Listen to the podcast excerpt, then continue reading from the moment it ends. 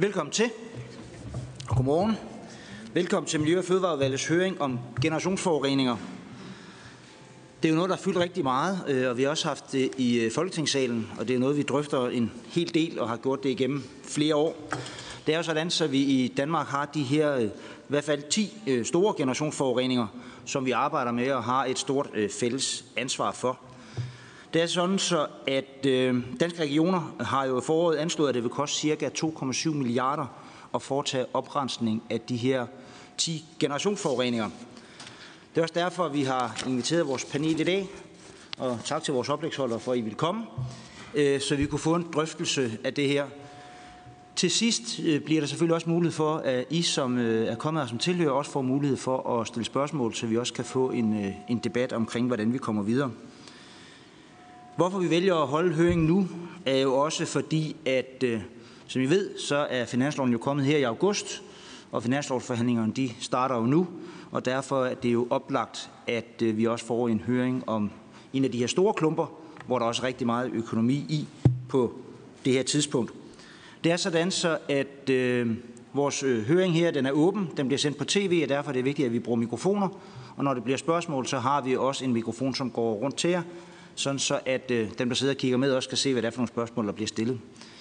Det er også sådan, så at øh, Folketinget overholder de gældende retningslinjer ifølge hvad hedder det, corona, og derfor skal I huske at øh, holde afstand, husk at spritte. Der står sprit på bordene, der står også øh, sprit øh, udenfor, og vi ikke stemmer sammen. Der står noget vand øh, og nogle småkager heroppe, det må man selvfølgelig gerne tage, men øh, husk at holde afstand. Vi går stille og roligt i gang. Øh, det er et stramt program, vi har. Øh, vi har øh, halvanden time, og jeg vil køre det øh, ret hårdt i forhold til de tider, der er sat af, fordi ellers så, hvis man giver noget til den ene, så tager man bare noget for de andre. Og jeg synes også, det er vigtigt, at vi i den sidste ende har mulighed for at have en åben og fri debat, så vi også gerne kunne komme, komme klogere herfra. Så jeg vil egentlig starte med at give ord til vores første gæst, og det er formand Stefan Lose fra Danske Regioner. Og tak fordi du vil komme, og værsgo. Tak for det, og tak for invitationen til at komme. Jeg vil øh, fortælle lidt om øh, generationsforureningerne og den plan, som vi øh, fra Danske Regioners side har præsenteret. Prøv at beskrive de opgaver, øh, som øh, der er i forbindelse med generationsforureningerne og deres oprensning, og beskrive øh, det her med, hvilke ambitioner er der så for oprydning. Og så til sidst, øh, så vil jeg sige lidt om, om det, som er den trælse del, nemlig økonomien i det. Øh, nu må gerne bladre. Og bare en gang til. Og en gang til. Hvis jeg først skal sige noget generelt øh, om generationsforureningerne, så øh, er betegnelsen generationsforureninger, det er øh, den betegnelse, vi bruger om forureninger, der er så omfattende, at de har fået lov til at ligge i flere generationer. Øh, de er kendetegnet ved at være dyrere end 50 millioner kroner at rydde op.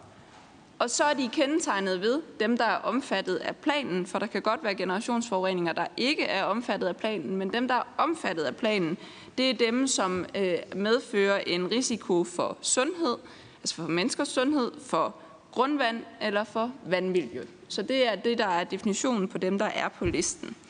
Og vi vil gerne sige tak allerførst for det fokus, som øh, I, der er til stede her i salen, også har sat øh, på generationsforureninger, og som høringen i dag også er et udtryk for.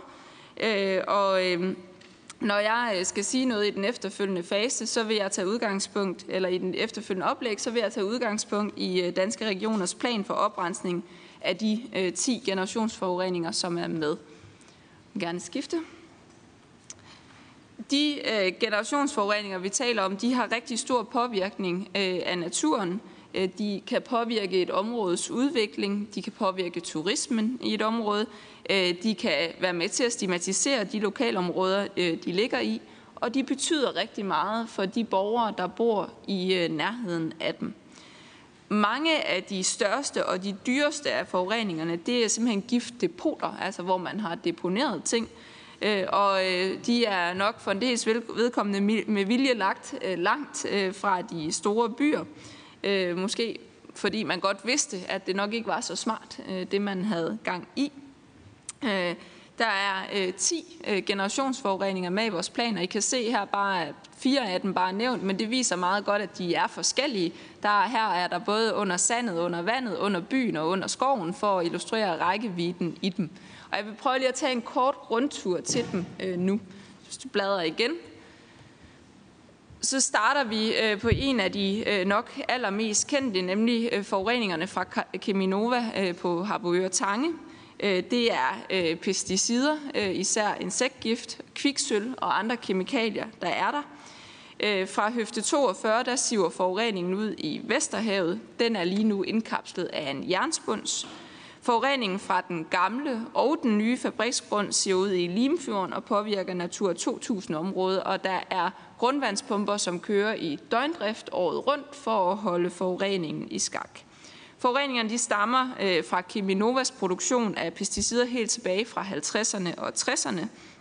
Dengang der blev det dumpet mellem øh, klitterne, og så har havet et af kysten, og nu ligger depotet så helt ude ved stranden ved Høfte 42, hvor der jo så selvfølgelig er badeforbud. Det er nogle meget, meget giftige stoffer, der ligger der. Øh, nogle af dem, der vil det være sådan, at et halvt gram er nok til at slå et menneske ihjel. Der er fjernet øh, forureningen flere omgange, og den forurening, der er tilbage i depotet nu, som blev kapslet ind i 2006 af en jernspunds, øh, den øh, ligger der nu inden for den her spunds, som blev lavet for at købe tid til at finde oprensningsmetoder. Spunsen den holder ikke evigt, og det gør kysten heller ikke, og derfor så er det en af de forureninger, som vi foreslår at tage fat i allerførst. Også fordi vi er klar det har Region Midtjylland arbejdet målrettet på at blive. Den gamle fabriksgrund blev forladt i 60'erne og er klar til oprensning. Den nye er kendetegnet ved at være meget stor, 1,3 kvadratkilometer, og ved at huse en virksomhed i drift, så alene at undersøge den dybere vil øh, være en ganske bekostelig affære. Så hopper vi lidt længere sydpå, skifter igen øh, til forureningerne fra Grænstedværket. De findes forskellige steder. Øh, de findes i Grænsted by, eller under Grænsted by, skulle man måske sige, og så i Kærgård Plitplantage. Og det er en blandingsforurening med medicinrester, cyanid, klorerede opløsningsmidler og kviksøl. Forureningen fra fabriksgrunden i Grænsted by, den påvirker Grænsted Å. Og øh, den gamle losseplads i Grænsted, som er nede i den sydlige del af billedet der, den, øh, den er en generationsforurening, fordi den er dyr nok til at, at være omfattet, øh, men øh, vi har ikke sikkerhed for, at den vil påvirke åen, og derfor er den ikke med i planen. Det er vi i gang med at kvalificere og undersøge. Skulle den gøre det, så bliver den sådan set generationsforurening nummer 11. Vi har lavet en sundhedsundersøgelse i Region Syddanmark øh, fra Grænsted by, øh, hvor at øh, vi heldigvis kunne vise, at borgerne ikke er mere syge end, end borgere i sammenlignelige byer øh, i resten af landet. Men det illustrerer lidt om den utryghed, som de her forureninger også fører med sig. Forureningen i Kærgård Plitplantage, den løber ud i øh, Vesterhavet øh, og påvirker øh, vandmiljøet der. Øh, den forurening, der var eller er i Kærgård, den stammer fra, at der blev kørt tankvogne ud i Kærgård Plantage, og så blev spildevandet dumpet der. Øh, der er en massiv øh, udvaskning til stranden, og der er badeforbud. Øh, forureningen er jo som sådan ikke synlig, men den er giftig og kraftfremkaldende og kan ofte lugtes på lang afstand. Grupperne er gravet væk derude, og efter en, en årrække med metodeudvikling, så er vi også nu der klar til sådan set bare at trykke på knappen til at sætte det oprensningsanlæg, der er installeret i grupperne derude, i gang. I Grænsted vil der skulle etableres en afværge over for udsivning til åen, når forureningen kommer op fra 80 meters dybde. Det er et meget øh, komplekst øh, stykke arbejde, som vi arbejder intens på at kunne blive helt klar til. Jeg vil gerne skifte. Vi fortsætter mod syd, nu til Himark Strand på Als, øh, hvor der er deponeret spildevand med klorerede opløsningsmidler, øh, som siver ud og forurener øh, Lillebælt. Der er skitseret oprensningsmetoder for denne her forurening, og fundet ud af, hvad der vurderes at være den bedste løsning. Det stammer fra spildevand fra Danfoss, og selvom Danfoss har deponeret fuldstændig lovligt inden for de regler, som der var på det tidspunkt, så er Danfoss gået ind i et aktivt samarbejde øh, med regionen om at få undersøgt forureningen og få renset op.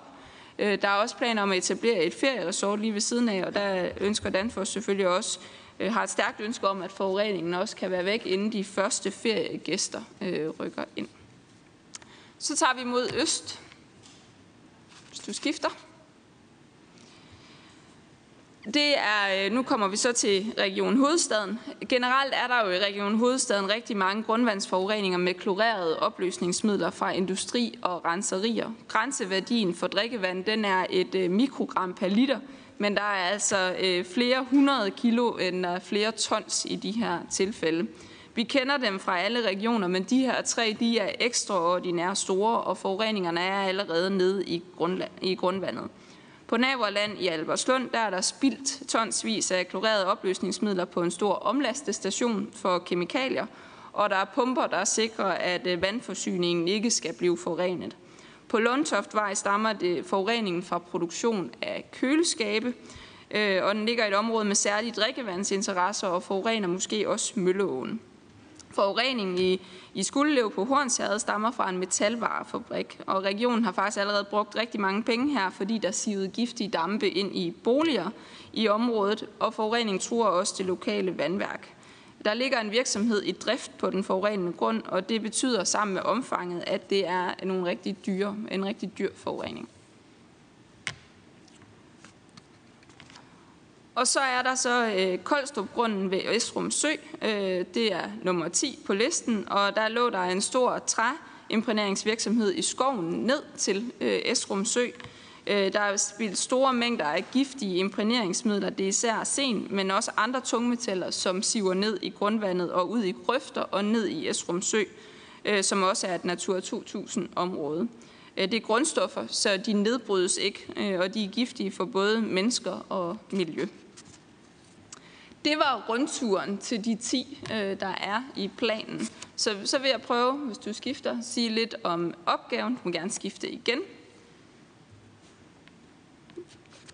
Det er sådan, at øh, den opgave, vi står for, det vil jo være at rense op øh, til et niveau, øh, hvor at øh, forureningerne ikke længere udgør en trussel for vandmiljø, grundvand og menneskers øh, sundhed. Det er en rigtig, rigtig stor opgave, og derfor har vi delt planen op i nogle faser, som jeg kommer tilbage til om lidt.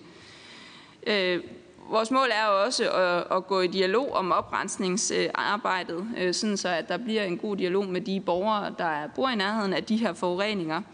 At vi også i forbindelse med oprensningen tænker i teknologiudvikling og eksport af danske løsninger til andre steder i verden med lignende problemer.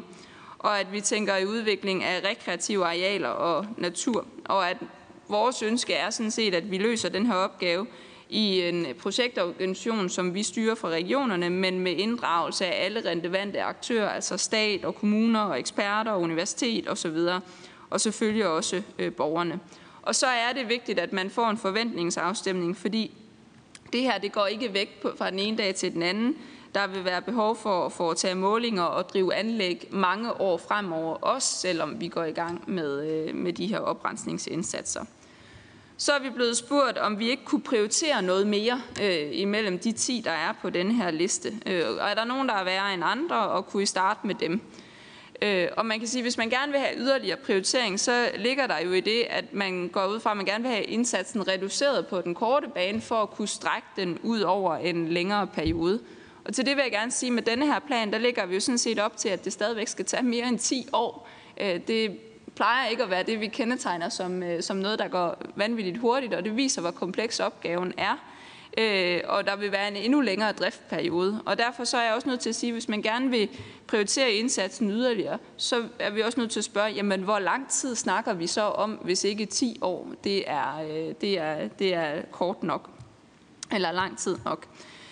Øh, det er også vigtigt at sige, at alle de her forureninger, de udgør sådan set en trussel for det, der normalt kendetegner der, hvor vi har offentlig indsats, altså grundvand og menneskers sundhed og overfladevand. Så de, der ikke gør, de er allerede sorteret fra. Øh, også selvom det i sig selv jo kan vække følelser øh, mange steder. Så der er sådan set også prioriteret på den måde. Øh, Derfor så er det også vores udgangspunkt, at øh, der skal øh, ryddes op i dem alle 10, og det er det planen den øh, omfatter. Og det er klart, at nogle steder er man mere klar end andre steder, og nogle steder haster det mere end andre. Og det har vi prøvet at tage højde for i planen, men vi mener også, det er så tæt, vi kommer på at lave øh, prioriteringer i, i øvrigt. Øh, når vi så først går i gang, så er det, altså for eksempel hvis man åbner depotet i høfte 42, så er det utroligt vigtigt, at vi ved, at vi har finansiering til hele perioden. Man kan ikke stoppe midt i det hele, når man først er gået i gang. Så man kan sige, at det er derfor, vi også er inddelt i faser. Man kan vel sige, at vi prøver at spise elefanten lidt i bidder, og vi starter altså med at sætte tænderne i de dele, hvor den allerede er tilberedt. Altså, den er sådan set spiseklar på flere områder. Og så er der nogle steder, hvor vi siger, at vi kan faktisk også godt i fase 1 begynde tilberedningen, så vi har mulighed for at spise mere af elefanten i senere faser. Og det er det, der har været vores øh, tænkning øh, bag planen. Ja, må gerne bladre igen. Og det er så vist her i skemaer og i farver, øh, hvor at øh, fase 1, øh, som vi foreslår, den vil faktisk i gang sætte aktiviteter på 8 ud af 10 grunde. Den strækker sig over 7 år og vil koste 740 millioner kroner. Der er tidligere bevilget nogle midler på finansloven, så derfor så er det reelle behov lidt mindre.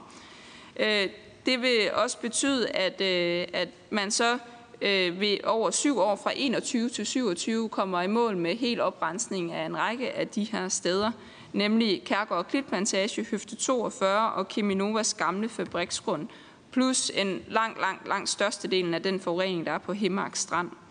Øh, de tre øh, Øh, grundvandsforureninger på Lundtoftevej og Naverland og Vestergade, de vil i den fase kunne blive undersøgt, sådan så de er klar til at gå ind i en egentlig oprensningsfase, altså det her med at forsøge at tilberede elefanten, så at sige. Og i fase 1, der er det så 8 ud af de 10, der bliver adresseret på den ene eller den anden måde. I fase 2, som vi har sat til at starte i 2025, der øh, afslutter vi oprensning i Himmark, øh, og, øh, og vi oprenser ved Grænstedværket, øh, Lundtofvejen, Naverland og Vestergade. Og øh, vi vil også, inden vi når til fase 2, have et mere præcist estimat. Og det er det, der er gentegnet. Jo længere man kommer ud i årene, jo mere usikkert er estimaterne. Og derfor giver det også god mening med en faseopdeling, hvor man kan blive endnu skarpere på præcis tid og økonomi øh, i processen. Gerne lige bladre en gang, og en gang til. Og vi vil selvfølgelig gerne sikre, at vi bliver færdige, og det er altså i vores teknologi det niveau, hvor at menneskers sundhed og grundvand øh, øh, er, er sikret, og hvor at vandmiljøet lever op til målsætningerne. Og det kræver et rigtig tæt samarbejde med de statslige øh, myndigheder.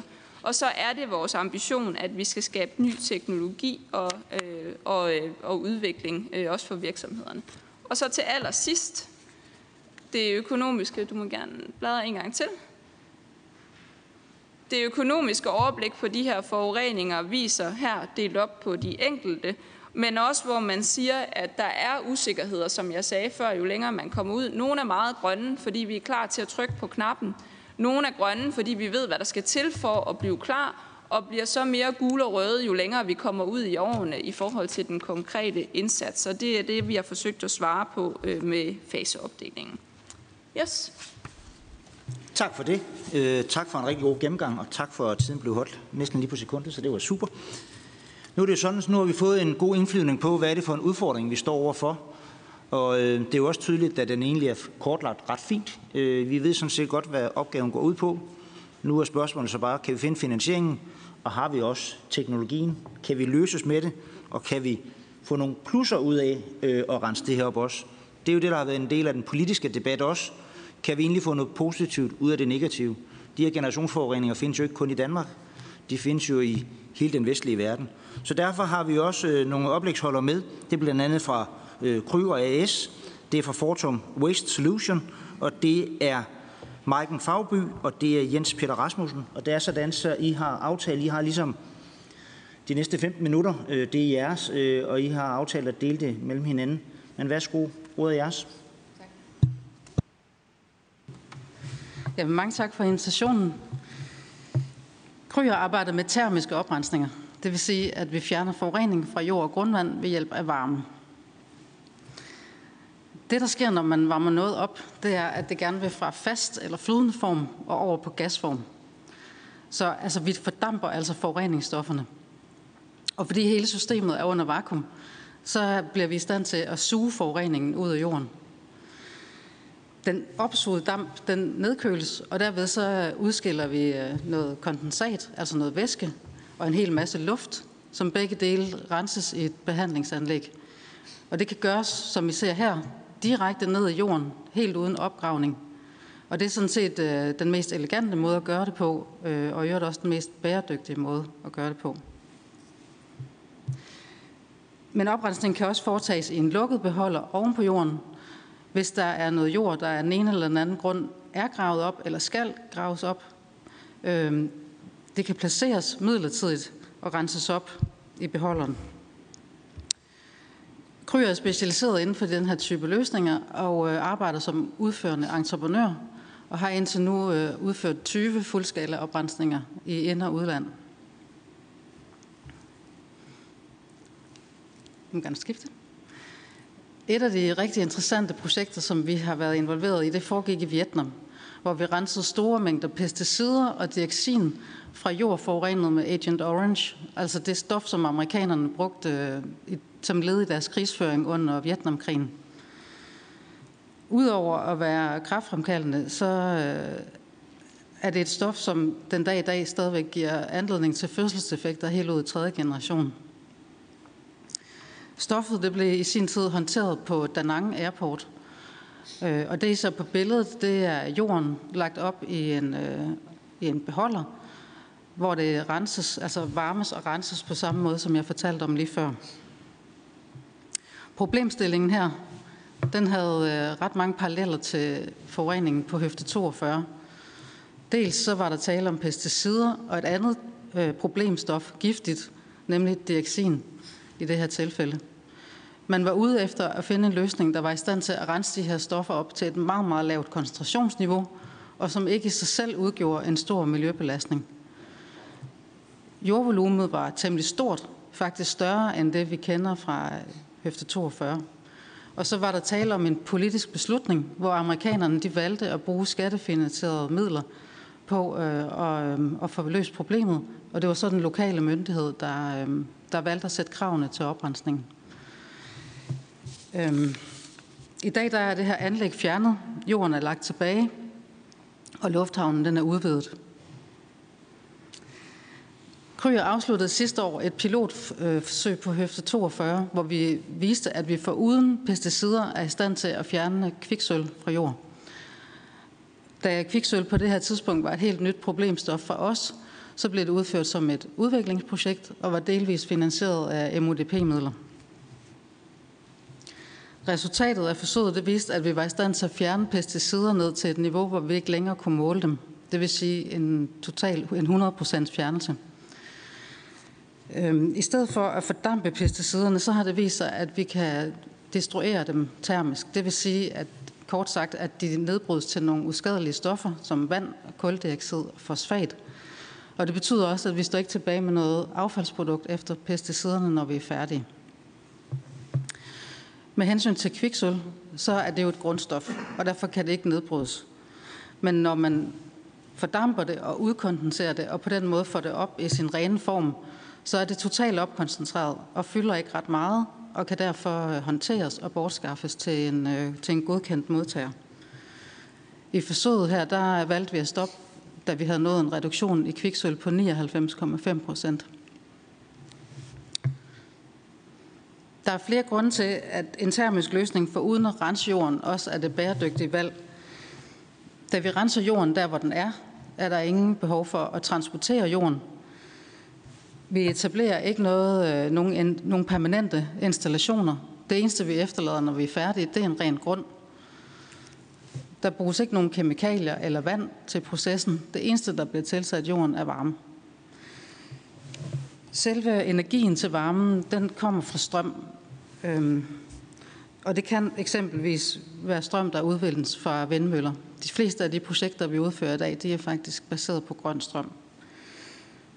Og så er det sådan, at langt hovedparten af de projekter, som vi udfører i dag, de øh, laves direkte ned i jorden, helt uden opgravning. Perspektiverne ved at gå i gang med at oprense generationsforureningerne i Danmark er store, set derfra, hvor vi står. Det globale marked for eksempelvis kviksølforureninger er enormt stort, Og hvis vi får hul på det ved at komme i gang herhjemme, så står vi altså med nogle fantastiske referencer, som vi kan bruge ude i verden. Vi ved af erfaring, at det er en kæmpe spydspids for os, når vi skal sælge den her type for, øh, projekter internationalt, at vi kan vise nogle flotte resultater på vores hjemmemarked. Det vil uden tvivl også gavne de områder, der lige nu er stigmatiseret på grund af forurening, og som er påvirket af diverse badeforbud osv. Det vil gavne turismen på længere sigt, men det vil med det samme gavne beskæftigelsen i de områder, hvor projekterne foregår. Fordi oprensningsprojekter af den her størrelsesorden, de implicerer rigtig mange mennesker. Så oprensningerne vil altså i sig selv skabe arbejdspladser, både i branchen og der, hvor de foregår. Men på den lidt længere bane, der vil det kunne medføre en kolossal vækst baseret på eksport for de øh, teknologiudviklere, de danske firmaer, som arbejder internationalt. Så mit budskab til jer, det er, at vi er parat. Vi mangler ikke viden for at gå i gang, og vi har teknologien til at rense 9 ud af 10 af de generationsforureninger, vi kender. Så med det vil jeg sige tak for ordet. Tak for det. Så giver vi ordet videre. Værsgo. Tak for det. Og øh, først og fremmest tak for invitationen. Og øh, i den her lille præsentation, der skal jeg forsøge at give jer et indblik i de erfaringer, vi har gjort os med høfte 42 forureningen. Og øh, ligesom Maiken, så har vi her et øh, view ud over øh, dele af Harboøre Tange med høfte 42 i baggrunden, FMC eller det tidligere Keminova i baggrunden, og med grønt, der er, der er øh, giftdepotet øh, kredset ind. Vores øh, teknologi det har det knap som undrette navn Multipurpose On-Site Phase Separator, eller bare kort MOPS, som vi kalder det i dagligtalen. Multipurpose, fordi teknologien til kan bruges til forskellige formål. Det er ikke kun til, til øh, den her type jordforurening, som vi kender fra høfte 42. Det kan bruges til andre typer af forureninger også. On-site, fordi det er et mobilt anlæg. Anlægget kan øh, placeres, øh, hvor forureningen findes. Phase Separator, det er mere en henvisning til noget teknologi, hvor forureningen den befinder sig i forskellige tilstandsformer undervejs i renseprocessen. Vi fik øh, tildelt 90 tons forurenet sand fra høfte 42-depotet, som blev, øh, som blev gravet op. Det er billedet, I kan se her til, øh, til højre. Og efterfølgende der etablerede vi vores pilotanlæg hos FMC, og vi gennemførte testene i, øh, i efteråret 2019, og vi afsluttede dem her øh, tidligt øh, på sommeren 2020. Selve teknologien den består af flere forskellige renseprocesser. For overskuelighedens skyld og på grund af den knappe tid, vi har i dag, så har jeg her bare lige skitseret kernen i selve processen, som kan sammenlignes bedst og mest med en sandblæsningsproces, hvor det forurenede sand det spules med en øh, behandlingsvæske under et meget, meget højt tryk, og under den kollision, der sker mellem sandkornene og behandlingsvæsken, der frigives forureningen, i det her tilfælde jo kviksøl og bekæmpelsesmidler, som så kan isoleres i en, i en øh, slamfase, som vi efterfølgende kører til vores øh, behandlingsanlæg i, i Nyborg. Der skal tages en lille del af øh, spildevand øh, ud, fordi det er øh, så forurenet i forbindelse med behandlingen, at det skal vi have behandlet på et, øh, på et øh, spildevandsbehandlingsanlæg. Men langt, langt, langt, langt størstedelen af vandet, det kan vi recirkulere og sende tilbage i øh, processen. Hvad angår resultaterne, ja, så er der ligesom to niveauer af selve renseprocessen. Altså vi kan gøre et minimum af indsats, således at vi når ned under et, øh, et, øh, niveau af kviksøl, hvor hvor sandet kan bruges til konstruktionsmæssige formål. Det kunne være til vejbyggeri og støjvold, parkeringspladser, øh, you name it. Eller også kan vi udnytte det fulde potentiale i, i teknologien. Og her der, vil, der har vi bevist, at 80% af vandet, det når ned, undskyld, af, af, af sandet, det når ned under en øh, kviksølkoncentration, der er øh, under 1 mg per kilogram øh, sørstof, hvilket betyder, at det frit kan bruges. Der er ikke nogen begrænsninger i brugen af sandet. 20 procent af sandet, det vil så skulle bruges i forbindelse med nogle konstruktionsmæssige formål, man, man måtte have. Hvad angår bekæmpelsesmidlerne, så øh, øh, er der også, har jeg forsøgt at lave de samme to øh, scenarier her. Der er et, hvor vi bruger et minimum af indsatser, og så er der et scenarie, hvor vi øh, trykker speederen i brund og bruger det fulde potentiale. Og her der vil 80 procent af sandet, der vil pesticiderne optræde, eller der vil simpelthen ikke kunne måle dem, de er under detektionsgrænsen, mens 20 procent af sandet, ja, der opnår vi en koncentration under 1 ppm. Hvad det så betyder for den eventuelle genanvendelse af sandet, ja, det skal vi så afgøre med de kompetente myndigheder, og det man ligesom har sat øh, sandet i udsigt til, øh, øh til, til det skal bruges til. Ude øh, parallelt med øh, selve øh, øh, rensningen af sandet, så har vi også kigget på det her spildevand, fordi det er ikke nogen hemmelighed, at i selve processen, der skal der bruges en hel del vand, faktisk 200 kubikmeter i timen, som jeg har skrevet her. Øh, men langt, langt størstedelen af det her vand, det kan recirkuleres og genbruges i selve processen, men der vil så være de her cirka 5%, som skal tages ud til øh, slutbehandling på et, øh, på et spildevandsbehandlingsanlæg.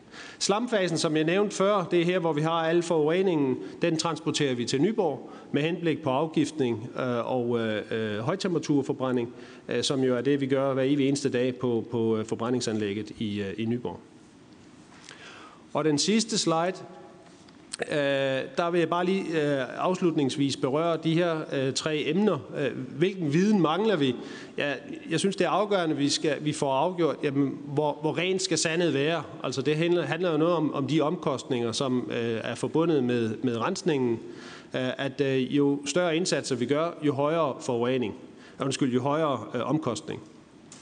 Og øh, det handler jo selvfølgelig også om, jamen, hvad skal det her sand efterfølgende bruges til? Øh, og øh, øh, den efterfølgende øh, brug af sandet vil selvfølgelig afdække, jamen, hvor rent skal sandet også være.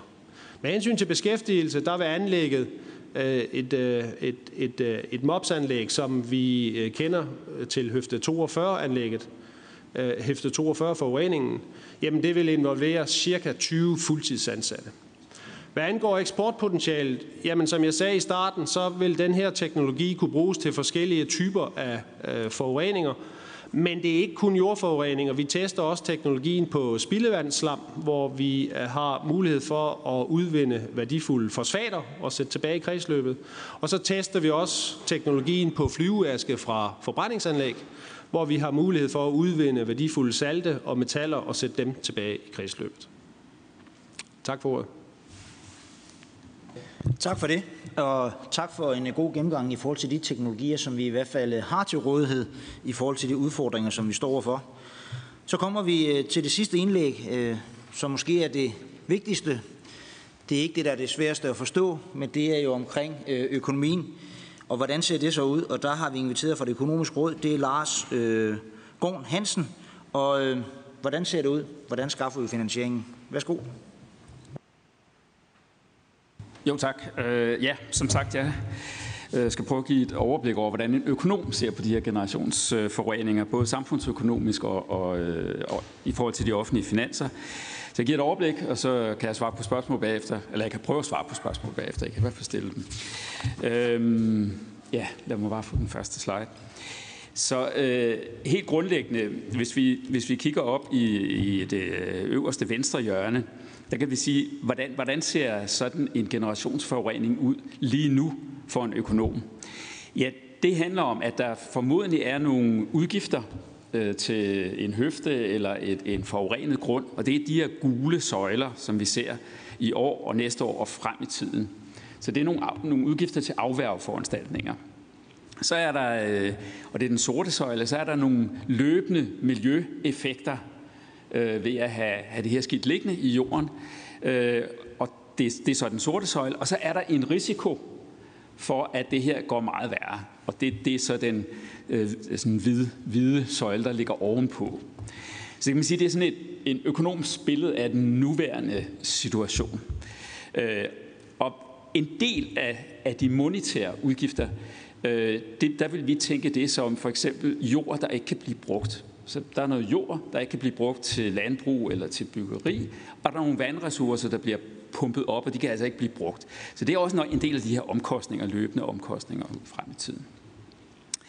Hvad er så et oprensningsprojekt? Hvad, hvad er det? Ja, for os der vil det være formodentlig en stor udgift her og nu, det er den, det er den, hvis vi lige rykker en tak ned, det er den store øh, gule søjle her. Øh, og så vil der formodentlig, fordi som I antydede, der, der vil muligvis alligevel, øh, når, når vi renser op, så vil der være nogle stoffer tilbage, nogle, nogle grimme stoffer tilbage, som skal deponeres et andet sted. Det er selvfølgelig et langt mere forsvarligt sted, øh, og det vil sige, at der, der har vi udsigt til nogle mindre øh, miljøforureninger det nye sted, de, de her stoffer ligger i den forstrækning. Der er nogle tilbage, så det er, nu, det er de her mindre øh, sorte søjler, vi kan se frem ud i tiden.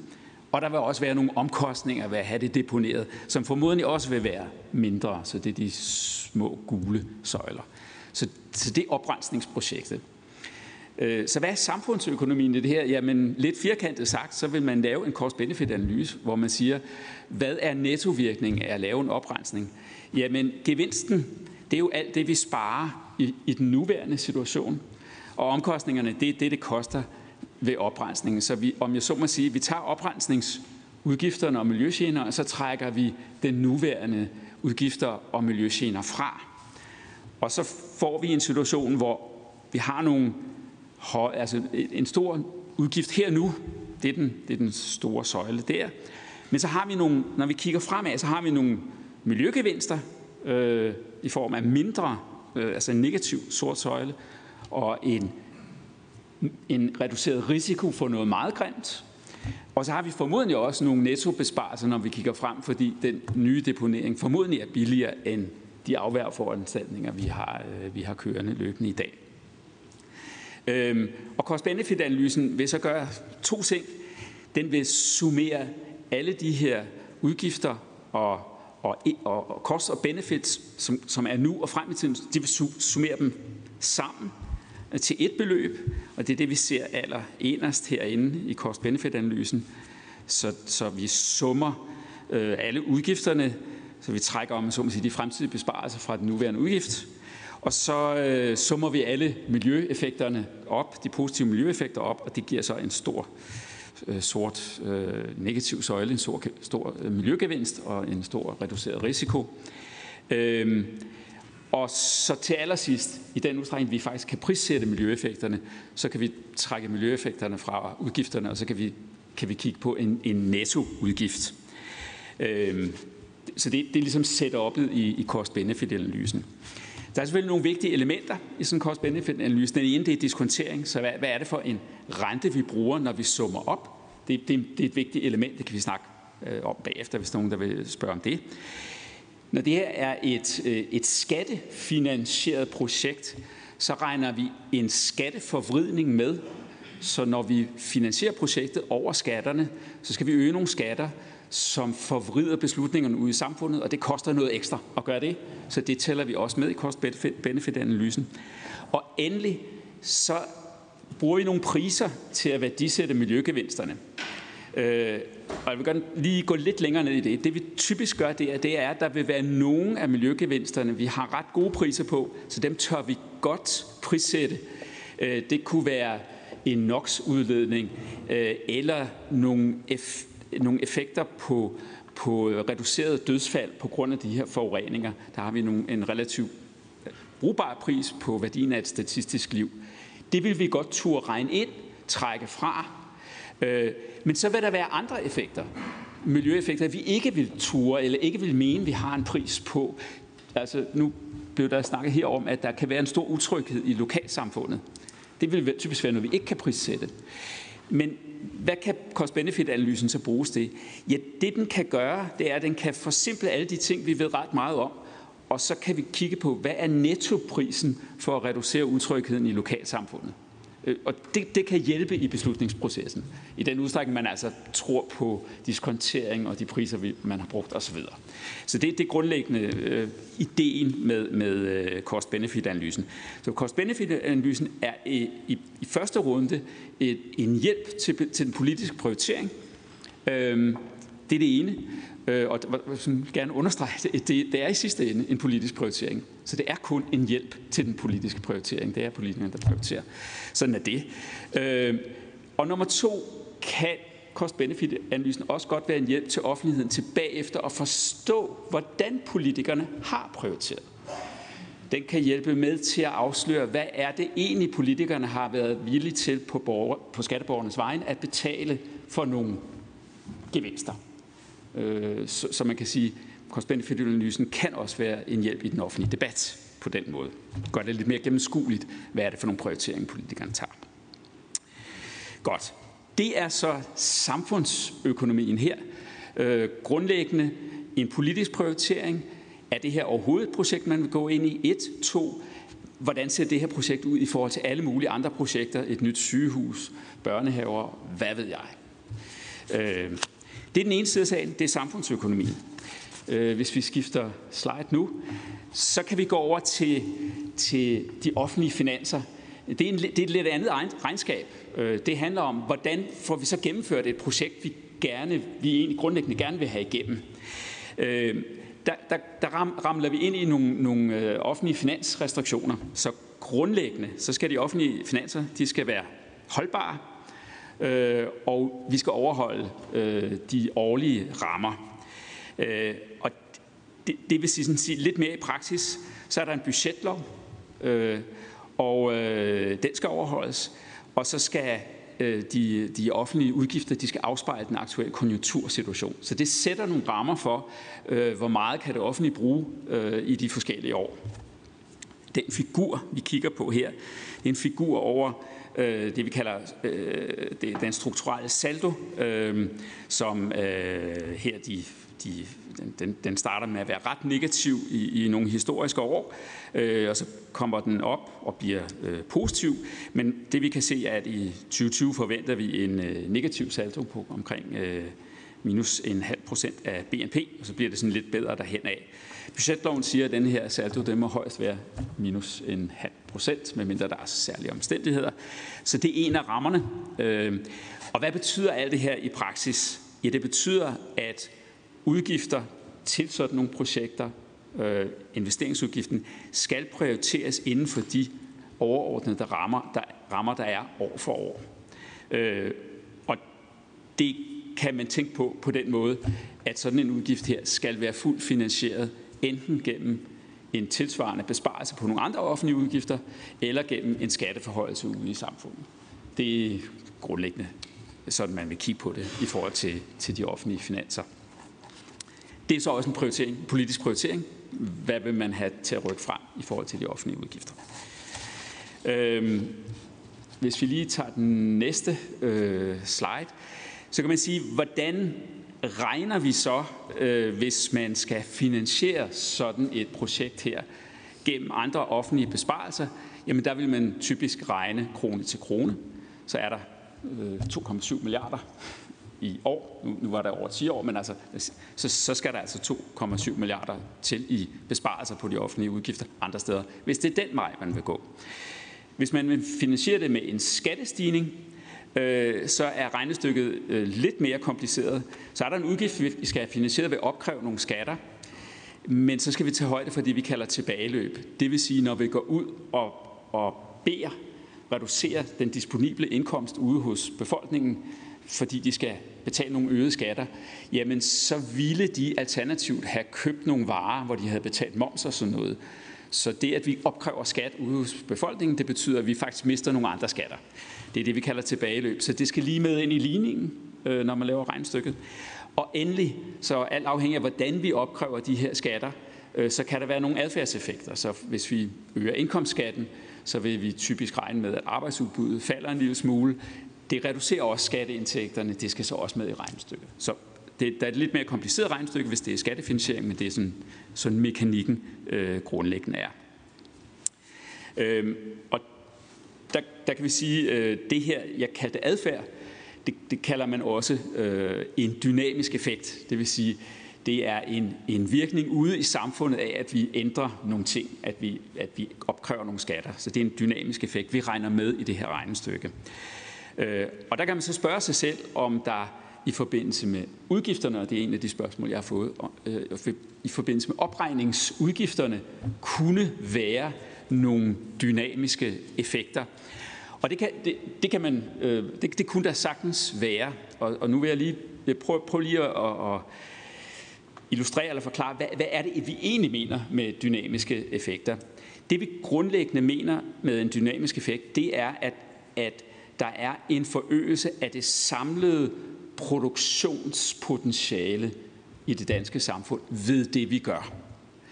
Øh, og hvad er det? Jamen, som jeg sagde før, hvis nu det, vi gør, øger det samlede arbejdsudbud i Danmark, så kommer der nogle flere skatteindtægter fra indkomstskat og så videre, og så er det en dynamisk effekt. Hvad for en slags offentlig udgift kunne gøre det? Jamen for eksempel flere børnehaver eller bedre børnehaver. Øh, det kan få folk til at ønske at, at gå mere på arbejde, fordi de er glade for børnehaven og, og dermed øh, øger det arbejdsudbud. Det er så en, en, en, en skatte, positiv skatteeffekt, en positiv dynamisk effekt af den udgift, som vi kan tælle med i regnestykket. Øh, en anden måde kan være, at udgiften øger produktiviteten. Så det er ikke fordi, der, der er flere personer, der kommer i arbejde, men deres produktivitet bliver større. Det kunne for eksempel være nogle uddannelsesomkostninger. Der kunne man godt regne en dynamisk effekt ved, at folk bliver mere produktive, og dermed kommer til at betale mere skat. Det vil man så regne med. Øhm, det vil jeg så sige, at i forhold til udgifter til oprensning, øh, der har jeg umiddelbart, jeg, jeg kender ikke til nogle dokumenterede undersøgelser sådan generelt, der peger på, at der skulle være dynamiske effekter af det. Øhm, øh, og øh, det bliver spurgt specifikt til det her med øget eksport. Det vil man ikke Øh, tælle med som en dynamisk effekt, øh, fordi det, ikke, det, det handler jo ikke om at øge det samlede produktionspotentiale øh, i Danmark. Det handler om, at jamen, der kommer noget øget eksport, hvis vi gør det her. Men det vi hele tiden skal sammenligne med, det er, at de her dygtige ingeniører og virksomheder, øh, jamen de har gjort noget andet. Og de har sikkert også lavet noget eksport med det andet, de har gjort. De har sikkert også gjort noget meget dygtigt og lavet noget teknologiudvikling. Hvis ikke de havde lavet det her projekt, så havde de lavet et andet projekt. Så det, det er det, der er alternativet. Så det her projekt skal ligesom være bedre end det, øh, de ellers ville have gjort, og det skal dokumenteres. Så man kan ikke afvise, at der er sådan nogle effekter. Jeg, kan, jeg kender ikke til øh, den slags dokumenterede effekter. Jeg er også lidt tvivlende over for, om, om man skulle kunne gøre det, men øh, man kan ikke afvise det, men det skal dokumenteres, hvis, hvis man vil regne den slags med. Godt. Så den næste, sidste slide, der er spørgsmålet om, der er forskel på drifts- og anlægsudgifter. Altså, det er der i den forstand, men hvis man sådan lidt overordnet siger, at begge dele er rammebelagt, så om du ligesom, hvis du har en udgift på et eller andet beløb, om det er en driftsudgift eller en anlægsudgift, så skal der overholde rammen. Yes, sorry, jeg Øh, er færdig næsten øh, om lidt, så skal det overholde rammen. Så om du konterer det det ene sted eller det andet sted, skal det stadigvæk prioriteres inden for den ramme. Så sådan grundlæggende er der ikke, ikke den store forskel. Øh, der kan være noget med, at der er større straf ved den ene ramme end den anden ramme. Det kan man så spekulere i, men det er jo ikke noget, vi vil anbefale som fra det økonomiske råd. Øh, en af de ting, man kan overveje, det er de her offentlige privat partnerskaber. Det man typisk gør, det er grundlæggende, det er, at en, en indgangsudgift et år, det bliver lagt ned til at blive en løbende udgift over mange år i det offentlige regnskab øh, inden for rammerne. Øh, og det, så det er en måde, man, man kan, man kan ligesom øh, jonglere lidt med udgiftsbeløbene i forhold til, hvad for nogle rammer det, det, det peger på. Der vil vi så sige, at det bør, det bør ikke være det, øh, der gør, at man går ind i den slags partnerskaber. Det bør være, at det, det er fordi, det er, den, det er den bedste måde at organisere projektet på. Så bliver der endelig spurgt om en, om en fondskonstruktion. Øh, det kan man måske forestille sig på mange måder, men hvis det er en offentlig fond, så vil det være en del af den offentlige sektor, og så vil det ikke rigtig, altså det vil stadigvæk til med i rammerne. Godt, jeg må hellere stoppe nu. ja. Tak for det. Det var meget fint. Og ministeren er også kommet. Tak for det, minister. Det er jo sådan, så at øh, vi har haft en gennemgang her af, hvad er udfordringen, det har for, for regionerne. Vi har også haft nogle virksomheder indenover, som siger, at vi har faktisk også nogle redskaber. Og nu har vi også øh, haft, hvordan kan vi måske skrue det sammen. Og derfor er vi også rigtig glade for, at ministeren kommer, fordi hvad er det så, regeringen gerne vil? Velkommen til, minister. Tak for det. Øh, tak for invitationen til at komme her til dagens øh, høring. Det er et emne, som naturligt nok tiltrækker meget opmærksomhed, og jeg håber da også, at øh, de ting, I har været igennem så langt, både har gjort jer klogere. Nu nåede jeg lige at få lidt med her til sidst. Jeg har også selv øh, siden jeg blev minister, været ude at besøge to af forureningerne, nemlig øh, Grænsted og den ved Himark øh, Strand. Og jeg har også en stående invitation fra Bjarne til at komme op og besøge øh, Høfte 42. Og jeg tror, at det gør virkelig stort indtryk på alle, som har set de her store advarselsskilte, hørt de lokale beboers bekymringer for både deres natur, men jo også øh, miljø og, og menneskers sundhed. Og engang der troede vi jo, at giftige stoffer og farlige kemikalier bare kunne graves ned, og så var det problem løst, at naturen, fordi den er så stor, som den er, kunne klare problemet øh, for os. Og vi er heldigvis kommet videre siden dengang, vi er blevet klogere, men vi har jo så også arvet fortidens synder. Og hvis der er noget, som jeg tror, at vi har lært af generationsforureningerne, så er det jo, at vi aldrig må skubbe nutidens problemer til fremtidens generationer, altså til vores børn og børnebørn. At vi skal være ambitiøse på det grønne område, også når det bliver svært, og vi ikke kender alle løsninger endnu. Ligesom i juni, hvor vi bredt her i Folketinget vedtog en klimalov om de 70 procents reduktion af udledningen i 2030. Med generationsforureningerne så står vi i dag med en rigtig stor opgave efter mange år, hvor kubikmeter efter kubikmeter, ton efter ton af giftigt affald og kemikalier er lidt ud i vores fælles natur og miljø. Så det er en opgave, som vi stadig kæmper med lokalt år efter år, og som også, og det er jo også det, I sikkert har kigget ind i, kræver rigtig mange ressourcer at løse. Regionerne bliver tilført den her cirka halve milliard kroner til at kortlægge, oprense og undersøge jordforureninger, hvor det er nødvendigt. Og der er allerede blevet brugt omkring 300 millioner kroner på de 10 generationsforureninger. Samtidig så har vi jo cirka 37.000 jordforureninger i alt i Danmark, og selvom generationsforureningerne er de største og de mest kendte, jamen så er der sådan set mange andre jordforureninger, der potentielt kan være mere giftige for mennesker og miljøet. Så det er en rigtig, rigtig stor opgave generelt set at rydde op efter fortidens synder. Jeg vil så også sige, at regionerne gør et rigtig godt, vigtigt arbejde med konstant at holde øje med de her mange forureninger, så vi sikrer, at der ikke er nogen akut trussel mod for eksempel vores grundvand. Men det er også så stor en opgave øh, med generationsforureningerne, at den ikke kan håndteres inden for den nuværende bevilling, og det er også noget af det, som vi har talt om her i Folketinget. Regionerne har tidligere i år øh, fremsat en plan, som jeg er sikker på, at Stephanie har været inde på, altså hvordan man tænker, at man kan håndtere de her 10 generationsforureninger. Og det er et arbejde, som vi også har bedt dem om, fordi der ikke har været et samlet overblik. Og derfor så vil jeg også gerne sige tak til regionerne for deres store arbejde med netop at kvalificere, hvor vi står i dag, når det handler om de her store generationsforureninger. Rapporten er jo på nogle måder betryggende, øh, fordi den viser, at regionerne er øh, i gang. De har i gang sat afværgeprojekter for flere af generationsforureningerne, så vi netop undgår den akutte risiko. Og den viser jo også, at regionerne har rigtig stor viden om de 10 generationsforureningerne, og at man også ved et stykke af vejen, hvordan man kan rydde dem op. Ligesom øh, høringen her i dag handler om at blive klogere, så har jeg også oven på regionernes plan spurgt ind til, hvordan vi bedst tager fat om problemerne fremover. Jeg tror, det er godt at få klarlagt, hvilke generationsforureningerne, som lige nu udgør de største trusler mod vores miljø, sådan så vi øh, politikere kan se, hvilke steder vi bør sætte ind først. Jeg ved også, det er et af de steder, hvor vi ikke nødvendigvis ser helt ens på det. Øh, men jeg håber også, at regionerne vil bruge deres kendskab til forureningerne til at se på, hvordan man bedst går til opgaven med de forskellige generationsforureninger, hvor ingen jo er ens, og viden og forudsætninger er forskellige. Så jeg er glad for den dialog, vi har med regionerne om øh, planen, så vi sammen kan få et endnu bedre overblik og træffe beslutninger øh, på, også politisk. Så er der jo heller ikke nogen tvivl om, at det sidste halve år har været rigtig udfordrende for danskerne, for myndighederne og for os politikere.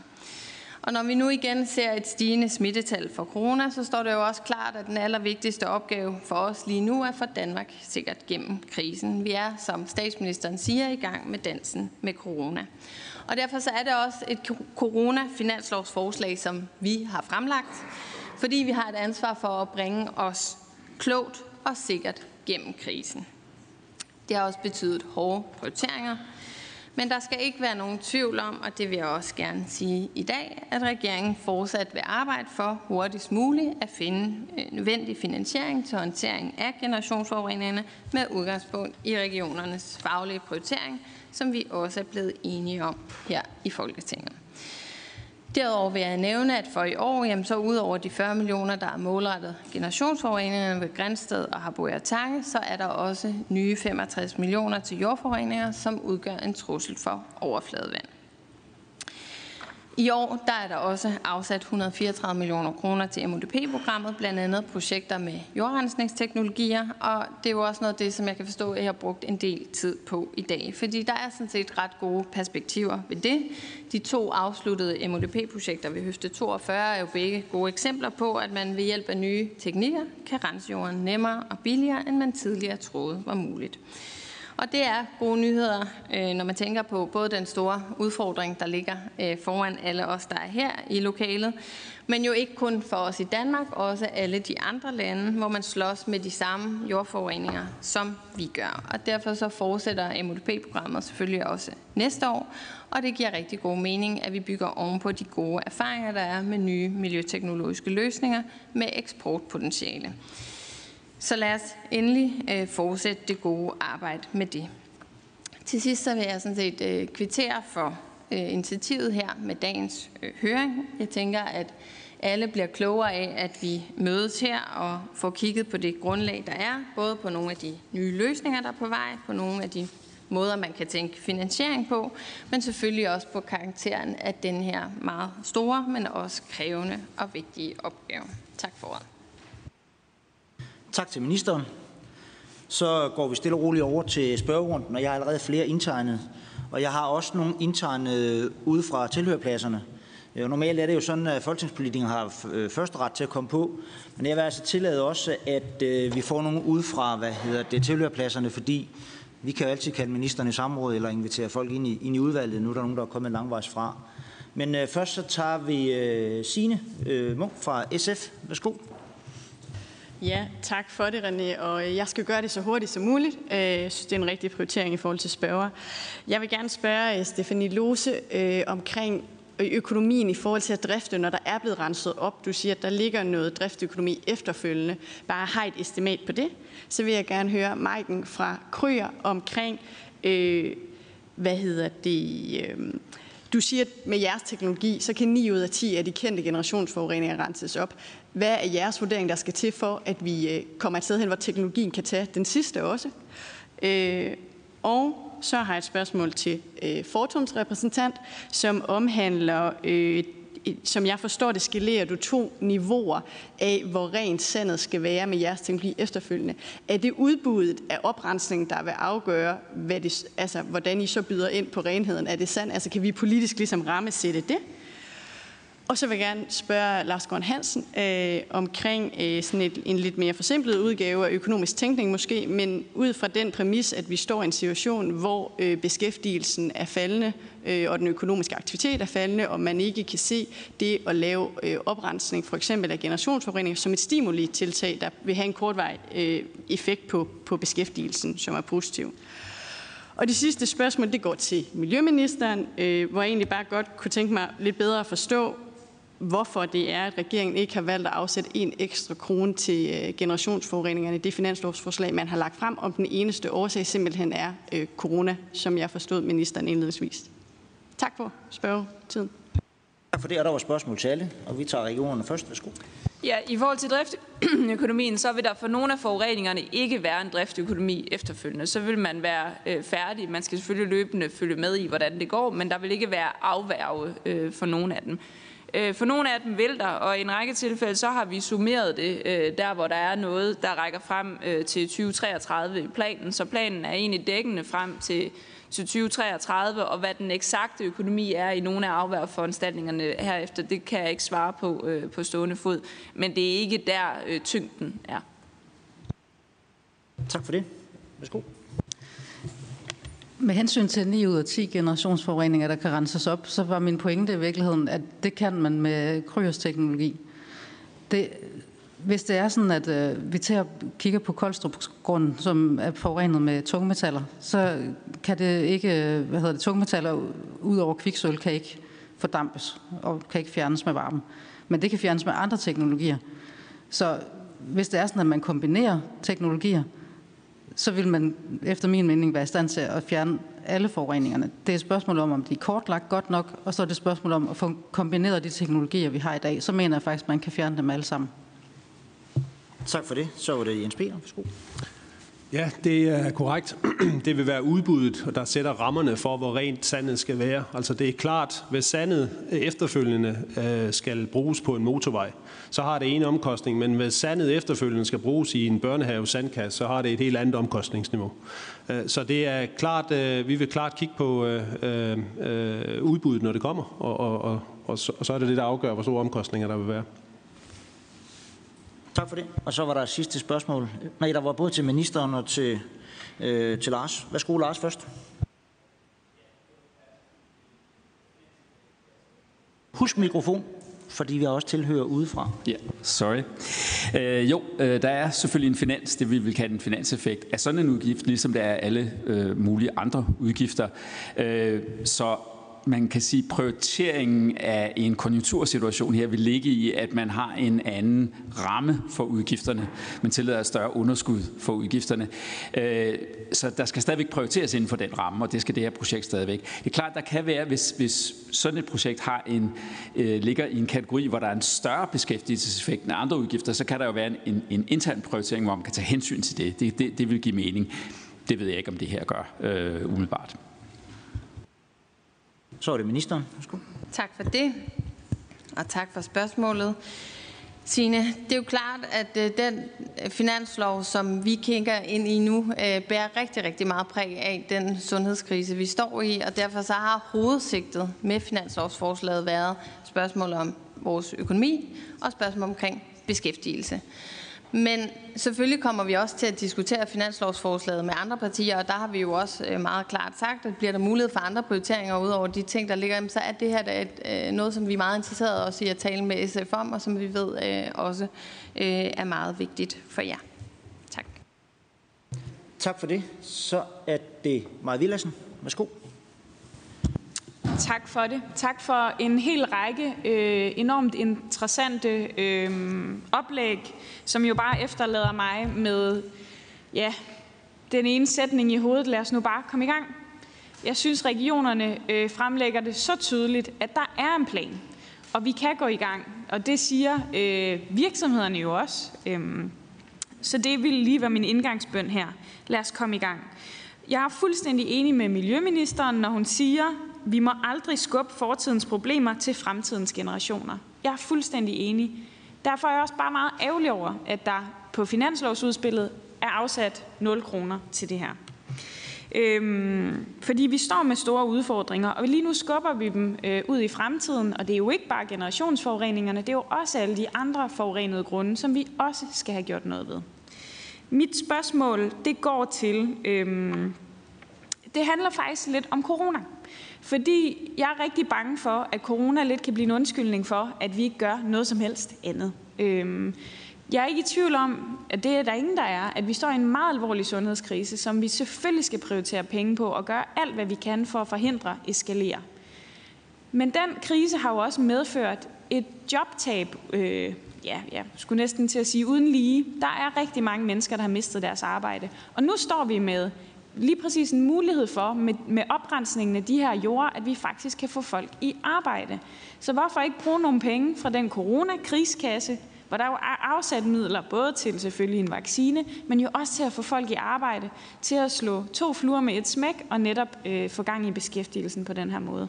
Og derfor så har jeg faktisk et øh, spørgsmål til dig, Maiken fra Kryer, fordi du talte nemlig lige præcis om det her med beskæftigelse, og der er jobs, både på kort sigt i Danmark, men jo også via den eksport og teknologi, man kan, man kan øhm, få ud over landets grænser. Så har I nogle estimater på, øh, hvor mange mennesker man i virkeligheden kan få i arbejde øh, gennem det her? Øhm, og så ja, går min, mit andet spørgsmål jo nok øh, så til regeringen.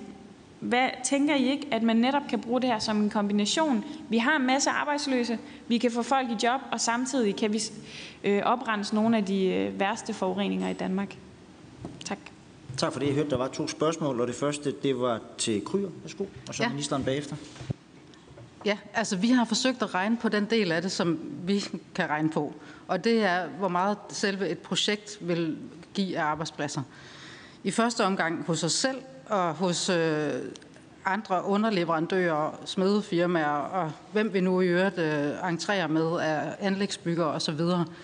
Og der er vores estimat, at alene altså på selve projektdelen af det, at det vil på et stort projekt svare til omkring 150 arbejdspladser. Men dertil så kommer der selvfølgelig alt det, som foregår lokalt, som nok nogle turistforeninger eller noget bedre kan vurdere, omkring hvor mange hoteller og restaurationer, der får glæde af, at, det er sådan, at der rent faktisk kommer nogle mennesker til de her områder og arbejder og installerer sig og handler lokalt osv. osv. Og man kan sige, det er jo så kun, mens projektet foregår. De langtidseffekter, der kommer ud af, at turismen den bliver forbedret, den, den skal jo selvfølgelig lægges oveni. Men altså, jeg synes altså også en vigtig pointe, det er, at hvis vi kommer i gang med at lave et, så kan vi også lave flere.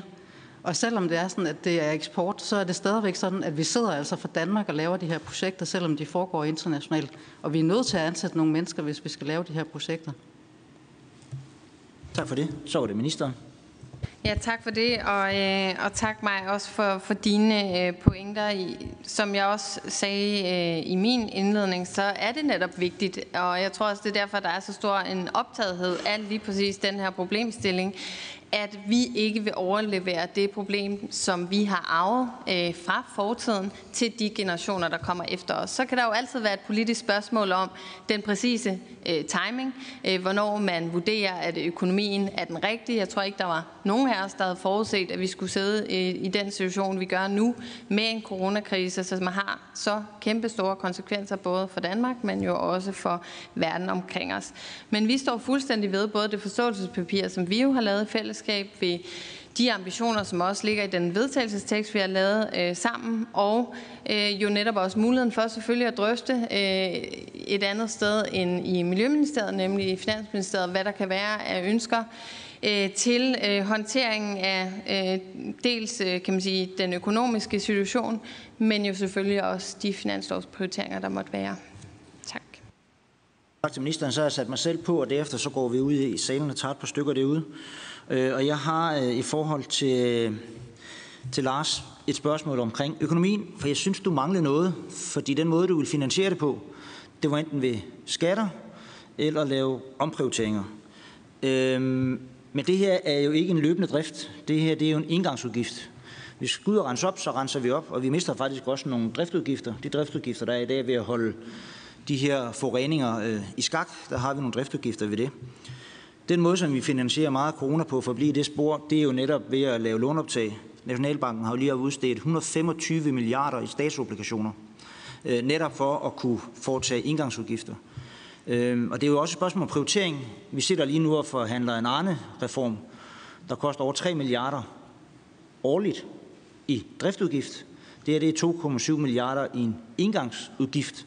Så havde vi løst vores øh, generationsforureninger. Så det er egentlig, vi spørger dig om, øh, at det her ikke noget, der er så vigtigt, så man også kunne sige, at man finansierede den her oprensning ved at optage et lån, og så havde vi påtaget os det ansvar, som vi har som politikere. Og det var et spørgsmål til Lars. Værsgo. Jo, altså det, det man kan sige er, hvor, hvor meget man vil optage af lån, det, det er ligesom en overordnet ramme. Altså, som siger, hvad, hvad, hvad kan finanspolitikken bære, eller hvad er en fornuftig finanspolitik? Så om det lige er det her projekt, man låner til, eller et andet projekt, man låner til, der er en ramme for, hvor meget vi kan tillade os at køre med underskud i år, og det, det, det, det skal man overholde. Og derfor siger jeg, at i praksis, så vil det her projekt jo skubbe et andet projekt, man ellers ville have kunne lave ud. Så der, man slipper ikke for at prioritere det her projekt i forhold til andre projekter inden for den ramme, der nu ligger. Så kan man diskutere rammen, men øh, at gøre rammen 2 milliarder større eller 2,7 milliarder større, det, det kunne man godt gøre. Men det er ikke på, at når, man, så kunne det være 2,7 milliarder, man brugte på børnehave eller sygehus eller noget corona-relateret. Så det er stadigvæk en prioritering. Ja, nu skal jeg jo passe på, fordi jeg har mikrofonen, men det er jo drift at lave, lave børnehaver, det er jo ikke en engangsudgift. Nå, men nu går vi over til, øh, til salen, og der er den første, der var markeret, det var en herre herover i en øh, blå vest, og vi får lige en øh, mikrofon, der kommer her, og vi holder god afstand. Det ville være fint, hvis, hvis øh, jeg kunne lokke dig til at gå ud på gangen ude i siden der, så passer det også fint, at vi ikke øh, tæller overhovedet på nogen andre.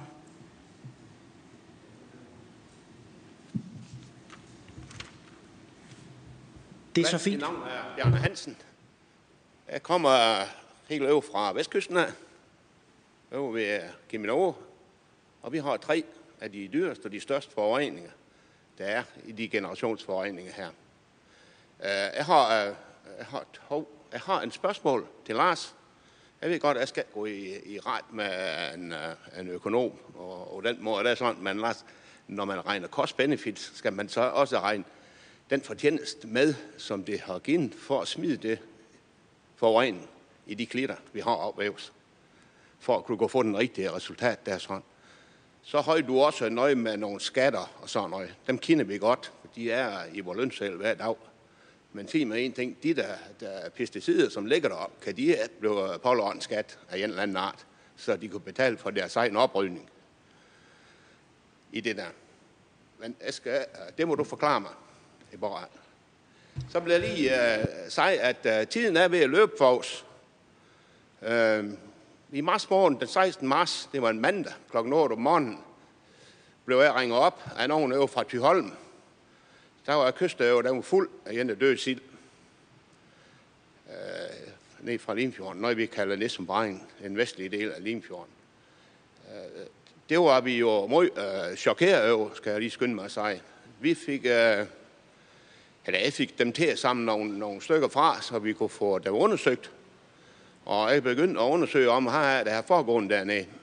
Det gik så op for mig ret hurtigt, at man har været ved 14 dage før, og man blev færdig med at deponere sediment fra sejlranden forbi Keminova ned i det område. Det er i øvrigt oven og en af de bedste øh, Østersbanker, der er nede i Nissenbring. Dagen efter blev jeg ringet op af en, der var ude og fiske Østers, der fortalte mig, at også i hans travl, i hans Østers skraber redskab, var der fuld sild, dødsild, ned på bunden. Jeg kontakter selvfølgelig øh, myndighederne, som er skal, Miljøstyrelsen, DTU Aqua, DTU Skaldyrcenter, Levensmiddelstyrelsen, eller Levensmiddelskontrollen i det hele taget, Jeg kunne, jeg kunne øh, finde mere af det hånden og kontakt, og så til dem, at det her det er en fænomen, der er sket her. Og, og vi søger en forklaring over. Jeg bad dem om, altså fortalte dem, at vi har øh, en posil, og at de vil undersøge det. Inden det, den første samtale lavede færdig, fik jeg at vide, det var alger. Åh, oh, sagde jeg, det, det var giftige alger. Så sagde jeg, det er ikke giftige alger, for de, folk, de findes uh, om vinteren, sagde jeg sagde jeg til ham. Og, og det ved han ganske ud med. Han er specialist inden for området. Og de, det er gift den udvikler sig ved fotosyntese, så der er ingen sol øh, af betydning op ved os ved den årstid i hvert fald. Men resultatet blev, at de kommer hen af en på sild til undersøgelse. Der er jo gået tre uger. Tre uger. Ringer de tilbage, eller sendte de tilbage med en mail til mig, så de jo desværre rødent imellem fingrene på dem. Så de kunne ikke komme til at, at, at analysere dem for, for for det er ønsket i hvert fald, for det skulle komme fra politisk hold, hvis de skulle undersøge for pesticider og tungmetaller. Men for alle og sådan noget, det kunne de ikke engang øh, garantere for, at der var i dem. Men de var døde i hvert fald. Det er I nødt til at kigge over. Der går så ret ah, lang tid. Så får jeg blevet ringet op igen af en østerskraber dernede. Og får vi, at 80-90 procent af alle østers, de var døde nede i det område. Det er simpelthen, øh, det er, Tak for det. det var, der var både et spørgsmål, og så var der en øh, beretning ud fra det, fra det virkelige liv, øh, som I har, har oplevet i jeres nærområde. Og jeg hørte, der var et øh, spørgsmål omkring økonomien, og så kan ministeren få lov til at kommentere på, på det, der blev sagt. Værsgo. Jo, tak. Øh, ja, det, det du sagde var, at der har jo været en fortjeneste ved at lave den her forurening, og kunne man ikke på en eller anden måde opkræve nogle afgifter for de folk øh, der? Og det ville jo være øh, yderst fornuftigt øh, og rimeligt og fair øh, at gøre. Øh, det, det er mere en politisk vurdering, så det bør man egentlig gøre, uanset om man laver en afværgeforanstaltning eller man laver en oprensning. Øh, og det du sagde, som jeg måske kunne kommentere endnu mere på omkring, øh, altså som økonom, det her med, med afgifter. Hvis det nu blev sådan, at man vidste, at lavet med den slags forureninger, så, så kostede det noget bagefter, så vil der være nogle gode incitamenter til, at man passer lidt mere på. Øh, det, det tror jeg faktisk, vi, vi, vi har i dag, men, men det, det er en rigtig sund måde at tænke på. Men min pointe er, det er en sund måde at tænke på. Det er en fairnessbetragtning, som gælder uanset hvad vi gør med den forurening, der nu er sket. Så det prioriteringsdiskussion, vi har nu, skal vi oprense, øh, eller skal vi blive ved med at afveje foranstaltningerne i noget tid nu, den afhænger jo ikke vi vil jo ikke lade være med at opkræve, øh, hvis vi kunne opkræve kræve et eller andet fra dem, der har tjent på det her, uanset hvad vi gjorde med forurening, så vil vi gøre det. Det vil være rimeligt at gøre. Så den prioritering, vi har, øh, afværge i forhold til oprensning, det er sådan set den samme, og der kigger vi fremad. Og derfor stiller vi det op på den måde, jeg prøvede at skitsere der. Og øh, der er i historikken egentlig irrelevant øh, i forhold til lige præcis den prioritering. Så det er derfor, jeg tænker, eller vi tænker, som vi gør på det. Tak for det. Men hvad nu, jeg synes, vi kom meget godt omkring, øh, hvad hedder det spørgsmål, der blev stillet. Og så er det ministeren for en kommentar. Værsgo, minister.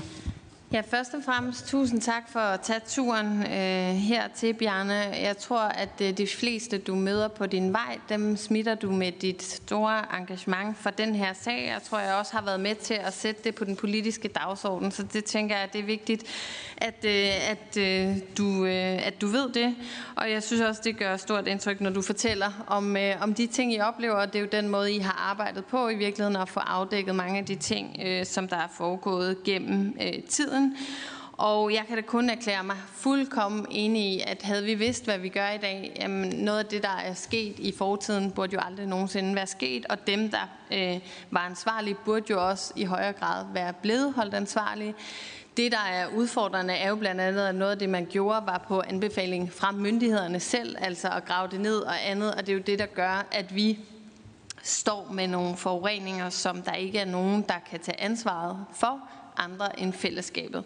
Men vi har jo til gengæld ændret på den lovgivning, som gjorde, at man netop straffrit kunne dumpe øh, meget, meget giftige kemikalier i vores, øh, i vores natur og miljø.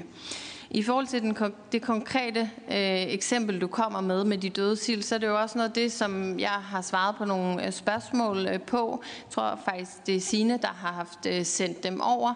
Og, øh, og man kan jo stå med det samme spørgsmålstegn som dig. Jeg har ikke kunne få andet at vide end, end den historie, som du sådan set meget rigtigt skitserer op. Og jeg tror, at en sag som den her, så noget af det, vi har brug for, det er jo viden.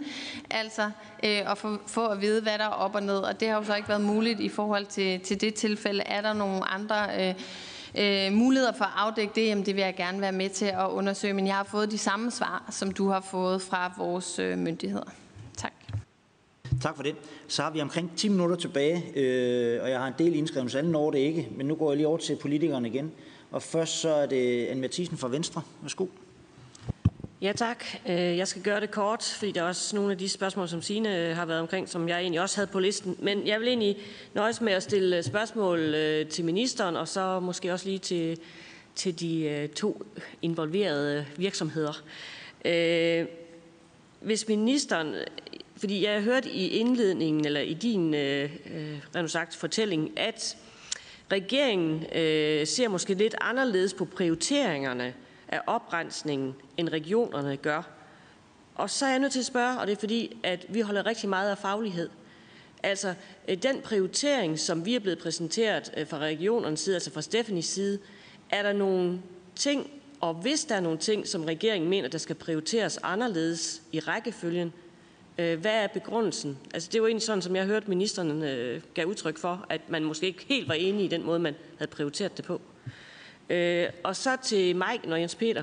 Øh, kort og godt, hvad er omkostningsforskellen men den måde, øh, I gør det på? Altså, er det dyrere at bruge metoderne, som Kryger anvender, eller hvad?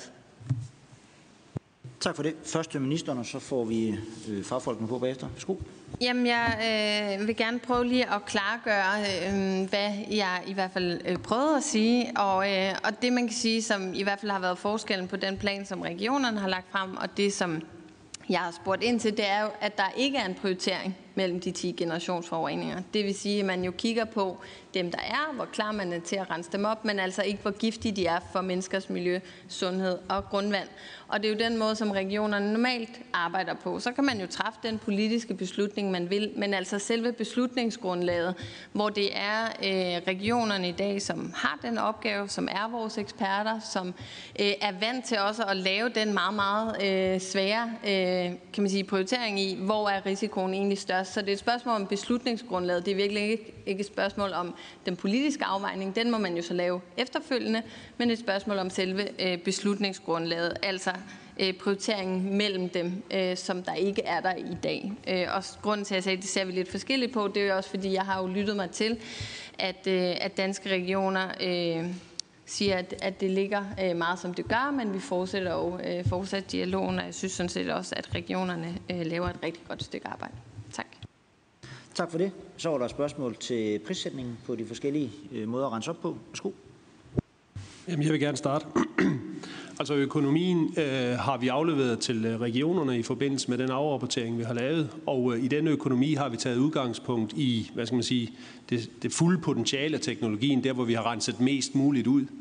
Øh, og øh, uden jeg kender øh, Kryers øh, tal i detalje, så tror jeg egentlig, de ligger meget på niveau med hinanden. Øh, de ligger på, på det samme niveau. Ja, værsgo. Jeg vil godt lige tilføje, altså vi har regnet på nogle forskellige scenarier for Region Midt, og der har vi holdt økonomien op imod det, som det i sin tid blev prissat, det vil koste at grave forureningen op og køre den væk til ekstern rensning. Så det er de tal, vi kan sammenligne med. Og der kan vi i hvert fald i Kryer vise, at det er betydeligt billigere at lave oprensningerne på lokaliteten. Og de her metoder her, de altså nu er der jo ikke noget af det, vi, vi, sige, vi laver, som vi aldrig nogensinde har prøvet før. Det, der er nyt for os, det her kviksøl. Så metoderne er, bliver billigere, og er blevet billigere, fordi at de bliver brugt. Så i forhold til de gamle scenarier, ja, så er det blevet billigere. Og som Jens Peter også sagde på et tidligere tidspunkt, så kender vi jo ikke endnu, hvor meget jord er det, vi skal rense, og til hvad for en rensningsgrad. Så det er svært at svare på, hvad det endeligt kommer til at koste, men at det er blevet billigere, end det var, da vi tidligere talte om det, der kan vi i hvert fald sige ja til. Tak for det. Så er det Troels Ravn. Værsgo. Ja, tak for det, og tak for nogle rigtig, rigtig gode øh, oplæg og en vigtig høring og en, og en vigtig debat. Øh, vi, skal have, vi skal have renset op efter generationsforureningerne. Øh, jeg vil gerne spørge øh, Lars Gården Hansen. Hvis ikke vi gør noget nu, så øh, vil regningen for vores efterkommere, efterkommer blive endnu større, end den er i dag. Det tror jeg er rigtigt. Det hører vi tit, og det tror jeg er rigtigt. Din øh, cost-benefit-analyse indeholder den nogle estimater over, hvad, hvordan det her vil udvikle sig, hvis vi tænker, at, at der ikke bliver gjort noget i forhold til en, en overskuelig overrække. Altså, det er det, der er planen, vi skal i gang, en overskuelig overrække. Men hvis ikke man gør noget, hvad, hvad, hvordan vil regningen så blive større? Indeholder din cost-benefit-analyse noget om det? Alle forureninger er alvorlige, og de er vigtige at få renset op. Og det er ikke fordi, jeg skal pleje min egen lille Hassan fra det område, jeg kommer fra, men det er naturligt, at Kærgård, Klitplantage og, og Grænstedforureningen ved jeg mest om. Og derfor til Stefanie Lose. Øh, I dit glimrende oplæg også, øh, der er du inde på, at man kan begynde en oprensning i, i Grænsted omkring 2025. Men da miljøministeren var på besøg, øh, der fik vi faktisk at vide, at man er i stand til at gå i gang med det samme omkring åen. Altså de her vigtige både afværge foranstaltninger og en egentlig oprensning. Og er det ikke rigtigt, at så frem i fald, at finansieringen var på plads, så kan man faktisk gå i gang den dag i dag omkring åen øh, ved Grænsted. Og er det også rigtigt forstået, at omkring Kærgård og Klit, at der vil man faktisk øh, i løbet af en seksårig periode kunne fuldstændig få renset op, måske som den første af de her 10 generationsforureninger, som alle er vigtige at rense op, men det vil man kunne gøre ude i Kærgård og Klitplantage, der har man den viden, og at estimeret, så vil det koste 80 millioner kroner, så vil man faktisk kunne afslutte i løbet af en seksårig periode. Er det rigtigt forstået? Tak for det. Så var det først til øh, Lars omkring øh, benefit-analysen. Værsgo. Ja, øh, og det, det du spurgte om er, om sådan en cost-benefit-analyse, den, den tager med, at der kan være en risiko for, at omkostninger, men også vel miljøeffekter, ligesom stiger, når vi går længere frem. Og det, det jeg kan sige er, det bør den gøre. Altså det bør den gøre. Øh, en, en god cost-benefit-analyse. Jeg har ikke lavet den. Det jeg gjorde var at skitsere nogle, altså hvordan gør man egentlig det her? Det vil være regionerne, der skal lave den slags øh, cost-benefit-analyser øh, ud fra den vejledning, som, som øh, Finansministeriet øh, har lavet, hvor, hvordan opgør man de her ting. Men det er helt klart det her med, at, at at omkostningerne stiger derude, eller der er en risiko for det. Det er en vigtig del af den cost-benefit-analyse, og dermed en vigtig del af den benefit, øh, der er ved at, ved at rense op nu, og det skal selvfølgelig tales med. Tak for det. Så er Steffen Stefan Lose. Værsgo. Ja, jeg kan bekræfte, at øh, indsatsen i Kærgård vil tage 6 år, og at den er klar til at gå i gang. Så vil der være en periode efterfølgende på forventeligt 10-15 år, før badeforbuddet kan ophæves derude. Men altså selve det her med at bearbejde området, det er korrekt, som du refererer, også øh, prisen. I forhold til Grænsted, så tror jeg, at man skal skælne det lidt og så sige, øh, det er ikke sådan, at man ingenting kan gøre i Grænsted, og, og det er heller ikke sådan, at der ingenting sker i Grænsted. Der sker faktisk rigtig meget i forhold til øh, netop at forberede det, du beskriver, nemlig med en afværge ved åen. Man skal finde den præcise sammensætning. Øh, blandt andet kan vi bruge viden fra Kærgård, hvor det er de samme stoffer, til at finde ud af, hvordan indretter man det rigtigt, og hvordan behandler man vandet, der kommer op osv. Den proces, den er i fuld gang, øh, og det vil man, det arbejde, det er det, der kommer til at kunne gøre, at man kan gøre det i fuld skala i en øh, senere øh, i en senere fase. Så det, der kan sagtens, der vil er i planen lagt penge ind i Grænsted i fase 1 til at, øh, at foretage en række ting, der så også gør, at man kan tage det i fuld skala i øh, fase 2. Tak for det. Nu nærmer vi os snart en afslutning. Jeg har to politikere tilbage, og jeg er også et par stykker ud fra salen. Hvis jeg nu lige tager to politikere, det er to dygtige politikere, det er Jakob Jensen fra Venstre, og det er Mette Gersgaard fra Socialdemokratiet. Ja. Så tager vi Jakob Jensen med et hurtigt spørgsmål, og så går vi lige ud i salen. Jakob Jensen, værsgo. Jamen, så gør jeg det meget hurtigt. Altså, nu sagde ministeren, at, og det er jo rigtigt, at vi står midt i en sundhedskrise, så kan man sige, at de mennesker, der har levet øh, omkring som naboer til de her steder, har jo øh, haft en sundhedskrise potentielt ind på livet gennem mange år, så de kender jo i hvert fald til det. Øh, mit spørgsmål skal være i første omgang til Stephanie, om ikke du lige kunne uddybe øh, i forhold til økonomien og regionernes muligheder i forhold til generationsforeningerne. For det er jo rigtigt, som vi alle ved, at det er jo regionens øh, opgave at, øh, at løse det her altså med jordforureninger, men hvordan ser det ud i forhold til generationsforureninger? Hvad, hvad er der af muligheder øh, der? Øhm, og så øh, til ministeren, øh, øh, øh fint nok, at det er corona, og det, det er jo respekt for, at vi forsøger fællesskab at løse den opgave, men der er jo også på finansloven prioriteret andre ting, som også vi har været inde på. Mit spørgsmål skal lyde kort. Den vedtagelsestekst, som et enigt folketing vedtog her før sommerferien, det indeholder en formulering om, at vi skulle, øh, og vi har pålagt regeringen snarest muligt at finde finansiering til det her. Hvordan tolker regeringen og ministeren det udsagn snarest muligt? For det er jo meget ikke i forbindelse med finansloven, i hvert fald regeringen ser det som værende snarest muligt. Så hvordan ser ministeren det udsagn tolket? Tak. Tak for det. Først Stefanie Lose, det er efter ministeren. Ja, altså regionerne har et budget på 400 millioner om året cirka til at løse jordforureningsopgaven. Øh, og jeg tror, det er vigtigt at understrege, at vi bruger sådan set alle de penge til at tage vare på indsatser, som, hvor at enten menneskers sundhed, øh, drikkevand eller vandmiljø er, er truet, altså ligesom øh, beskrivelserne af vores opgaver jævnfør jordforureningsloven er. Og derfor, hvis man vil prioritere penge ud af det almindelige regionsbudget og over på generationsforureninger, så skal man bare gøre sig klart, at så er det mange mindre indsatser på steder, der er forurenet, der er nødt til at vige pladsen for ganske få meget, meget store, som det ene, øh, og som det andet, så vil det ikke engang være nok. Øh, altså, så vil vi stadigvæk ikke kunne komme i mål, og det fortæller lidt om, øh, hvor stor den her opgave er. Og jordforureningsopgaven får mere og mere karakter af at være en driftopgave. Oprindeligt har man troet, nu kortlægger vi det, der er forurenet, så er vi færdige, og så kan vi gå i gang med at rense op der kommer hele tiden med, med viden og så videre mere og mere til, og derfor så er det en vedvarende driftopgave at løse de her øh, udfordringer. Så der er brug for midler ved siden af, hvis man skal løse generationsforureningerne. Tak for det. Så er det ministeren. Ja, tak for det, øh, og tak for spørgsmålet. Øh, I forhold til den vedtagelsestekst, som øh, vi var enige om her inden øh, sommeren, så står regeringen sådan set fuldstændig ved det. Og jeg tror, formuleringen netop var hurtigst muligt. Og det var også derfor, jeg var inde på det i mit indlæg, at vi står midt i en coronakrise, og derfor så har der været nogle meget, meget hårde prioriteringer. Men det er ikke fordi, at vi har sluppet den opgave, som Folketinget har sat os på, og som vi jo også er blevet enige med de partier, som vi har lavet et forståelsespapir sammen med, nemlig at det her det er en meget, meget vigtig opgave at få håndteret og få renset.